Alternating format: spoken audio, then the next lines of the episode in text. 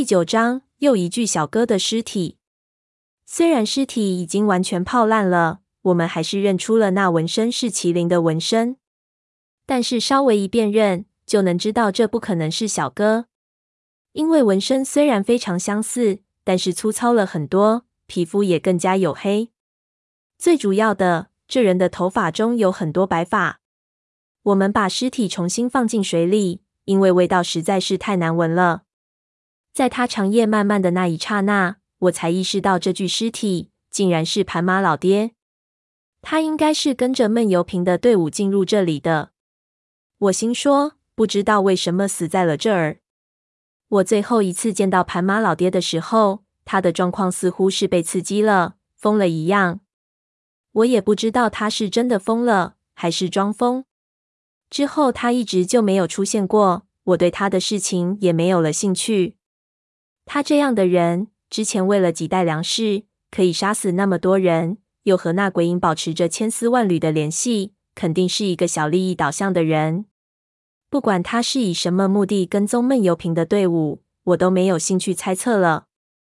尸体慢慢的又沉了下去，整个尸体已经泡肿了，显得无比可怕。盘马老爹是一个很苍老的人，如今水把他的尸体泡得一点皱纹都看不到了。如果不是闷油瓶就在外面，我真的会以为这就是闷油瓶的尸体。盘马这辈子就是一个悲剧，不过他也算是罪有应得。每一个人都必须为自己所做的事情代价。盘马现在才有这样的结果，其实已经挺合算了。我们翻了过去，走上台阶，走进那帷幔之中。翻开帷幔之前经历了那么多，我已经混不吝。不再有任何的迟疑和好奇。那帷幔之中是一个玉石做的大床，大床上什么都没有，空空如也。胖子问道：“怎么没东西？这么大阵仗，最大的墓室里竟然什么都没有？”我问胖子：“你进过的古墓多，你觉得这是一张棺床吗？”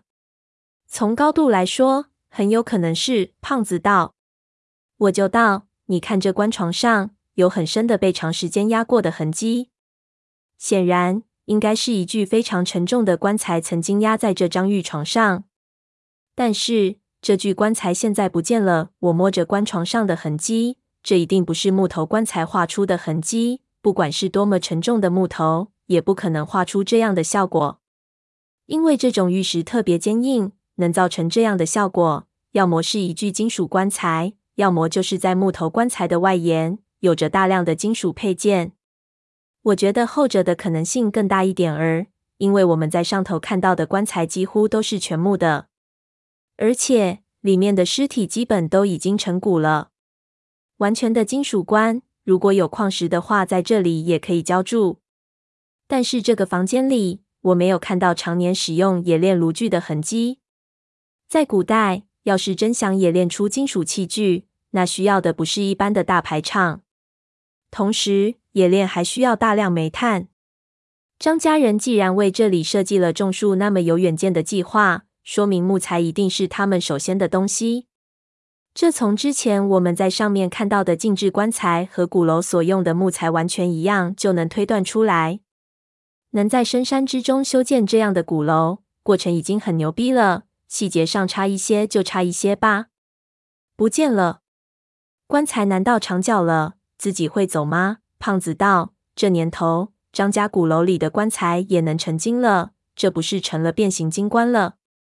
我靠！以后盗都可他妈费劲了。”我说：“这棺材是被搬走了，他们把这个地方腾了出来，应该是准备存放另外一具尸体的。”我道：“我看着玉床上的痕迹，这些痕迹不是安放棺材的时候留下的，而是棺材被抬起的时候留下的。”但这些痕迹产生的年份无法判断。我在棺床的四周看了看，果然发现我上来的台阶上两边各有几个地方被打了孔。在古代，给石头打孔是十分巧妙的技术，很多孔洞的打磨都相当精细。但是这几个孔洞都不是垂直打进去的，能在里面摸到清晰的螺旋的痕迹。孔洞打得非常深，这是古代技术不可能做到的。想想应该是现代钻孔机械打出来的，不知道是手动的还是使用汽油的。显然，这里装置过简易的吊装设备。我推测的果然没错。胖子点头，我懂了。你是说，他们原来想运进来的那具尸体是打算放在这里，所以他们先把旋转在这里的那具棺材挪走了。所谓的鸠占鹊巢就是如此。不过，为什么现在上面什么都没有呢？他们运进来的尸体呢？那具尸体有没有被成功的运进来？其实谁也不知道。我有点后悔。当时没有找到鬼影问，得仔细一点。他们到底有没有成功的把尸体运进来？不过，我觉得应该是成功了。不然，以组织的习惯，一次不行，必然会有第二次。巴乃考古只有一次，而且从阿贵的叙述来看，离开的队伍似乎是非常正常，属于凯旋的范围了。现在怎么办？我看了看四周，发现这里竟然没有地方能走了。此外，我也知道我们的四周基本上全是流沙。现在我们的位置就是刚才走过的流沙层的中间。如果我计算的没错的话，当时我们走过的流沙层的位置应该是在我们的头顶上。当时我就觉得奇怪，一个流沙层为什么会那么浅，双脚都能碰到底？现在想来，那完全是因为流沙之中包裹着一个墓室，脚碰到的就是墓室的顶部。如果不知道那条密道能下来，想从其他地方挖掘下来，那是完全不可能实现的事情。那么细腻的沙子，肯定是经过特殊处理的。我们不可能在上面进行任何工程。我问胖子如何是好，这里竟然是一条死路。以现在掌握到的所有线索去推断，最有可能的情况，竟然是魏有平当时是从棺床里上来的，他从这里走了出去。通过密道到了鼓楼的第一层，但棺床四周没有出口，于是我和胖子开始分头在墓室里摸索，想尽快寻找到有利用价值的蛛丝马迹。要知道，这么多人从这里出来，不可能什么都没留下，相信一定会有什么线索是能帮助我们的。果然，胖子在一处墙根处发现了一个烟头。没错，天真。他们就是从这里出来的。这是玉溪，我刚才在一个挂了的哥们身上看到过这种烟。胖子道：“这哥们儿带着一条这种烟呢，肯定是个大烟枪。这烟一定是他抽的。”我到了胖子的边上，看了看这烟头四周，发现这木墙边上的缝隙里还塞着几个烟头。烟头的摆放位置很分散，这种情况要么是一个穷极无聊的人。一边抽烟一边往缝隙里塞，要不就是有好多人在这儿抽烟所形成的这个场景。我猜测这场景形成的原因基本上属于后者。但是很奇怪，为什么他们会全部聚集在这面墙下抽烟呢？这又不是老墙根的底下，大家一起抽烟、唠嗑、看日升日落，穷极无聊的混日子。这里可以抽烟的地方太多了，他们这么多人聚在这里抽烟。难道洞口就在这面墙的后面？可是这也说不通啊！我心说，谁他妈规定从哪里进来就必须在哪里抽烟的？而且按照胖子的说法，他们进来的过程特别紧张，很多人都已经中毒了，哪有进来之后抽烟的道理？我和胖子说，我们来搞一下情景再现。如果你是一个已经中了毒的人，你千辛万苦进了这里。你会做什么？胖子道：“我肯定胡喘，躺在能躺的地方。如果不是老大踹我的屁股，或者后面还有什么危险，老子一定躺到自己能缓过来为止。你缓的时候会抽烟吗？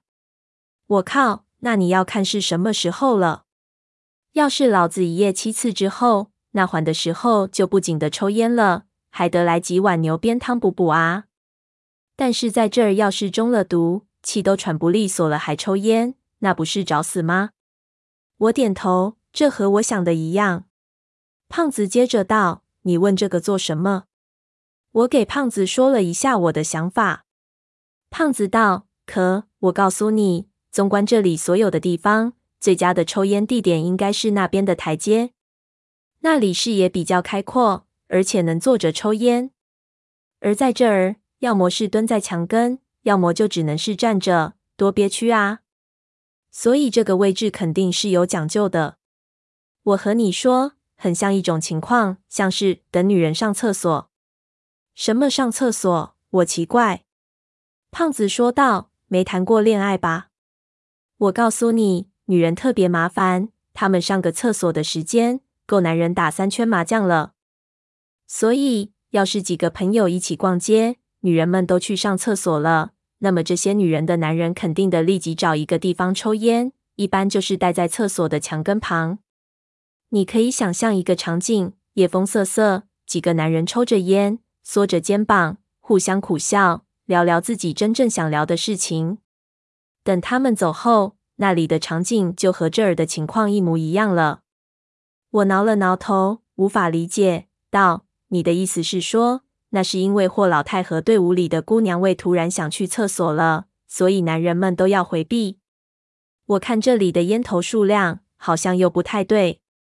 霍老太总不会上个厕所还要兼顾补补妆吧？”胖子道：“我觉得是和上厕所的性质差不多，但是做这事花费的时间要比上厕所长很多。不过就我判断，这件事不应该是受伤了要脱衣服抢救之类的。如果是抢救，那肯定谁也顾不上了，也没有什么礼仪不礼仪的了。男人根本不需要回避。所以，我觉得最大的可能是女人换衣服。换衣服？为什么要突然换衣服？”又不是什么晚宴，还有前场礼服和后场礼服之分。胖子想了想，忽然就看向护官河，湿了，他们的衣服湿了。他们是从水里出来的。